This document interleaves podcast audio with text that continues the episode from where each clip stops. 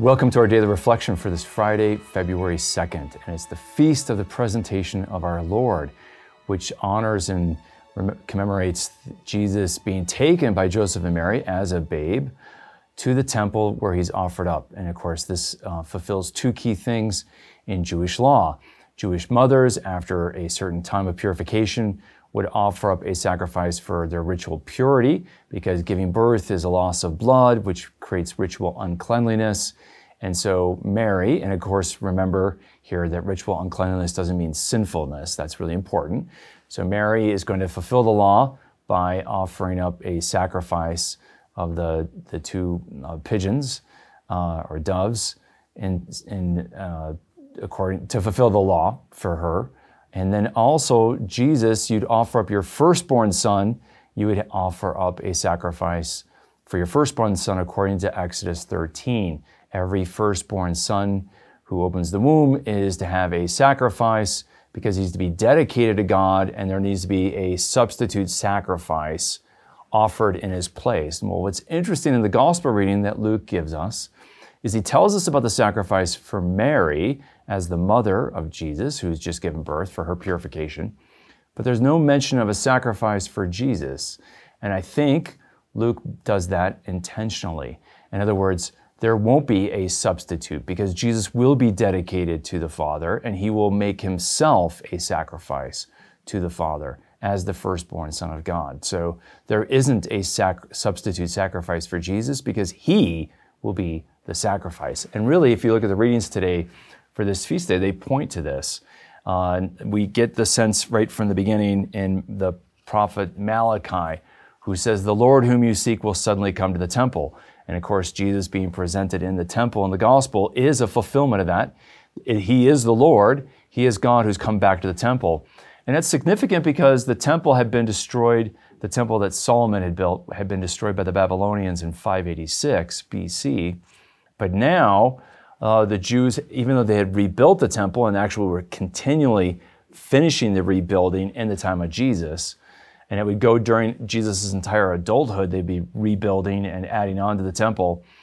Uh, they are waiting for the Lord to return to the new temple as he had to the first temple. In other words, the glory of the Lord had filled the Ark of the Covenant in Exodus 40 with Moses, and the glory of the Lord had filled the temple in 1 Kings chapter 7 when Solomon builds it and dedicates it. But the glory of the Lord had yet to come and appear in a manifest way to Israel in this new temple. And they thought, well, they're waiting for the finishing of the temple. Well, actually, Jesus being presented and coming to the temple is the fulfillment of God's promises. And of course, uh, by the Holy Spirit, Simeon will recognize this, but few people do. So Malachi is speaking about the Lord whom you seek will suddenly come to the temple. And then he's going to refine the sons of Levi, and then right sacrifice will be made in Judah and Jerusalem that will please the Lord. And that right sacrifice will be Jesus himself. And we'll see that. And I love how, in retrospect, the Epistle to the Hebrews speaks about this. And so our second reading, which is from Hebrews chapter 2, talks about how since uh, the children share in flesh and blood, Jesus, who will be a high priest, will likewise share fully in human nature in that flesh and blood.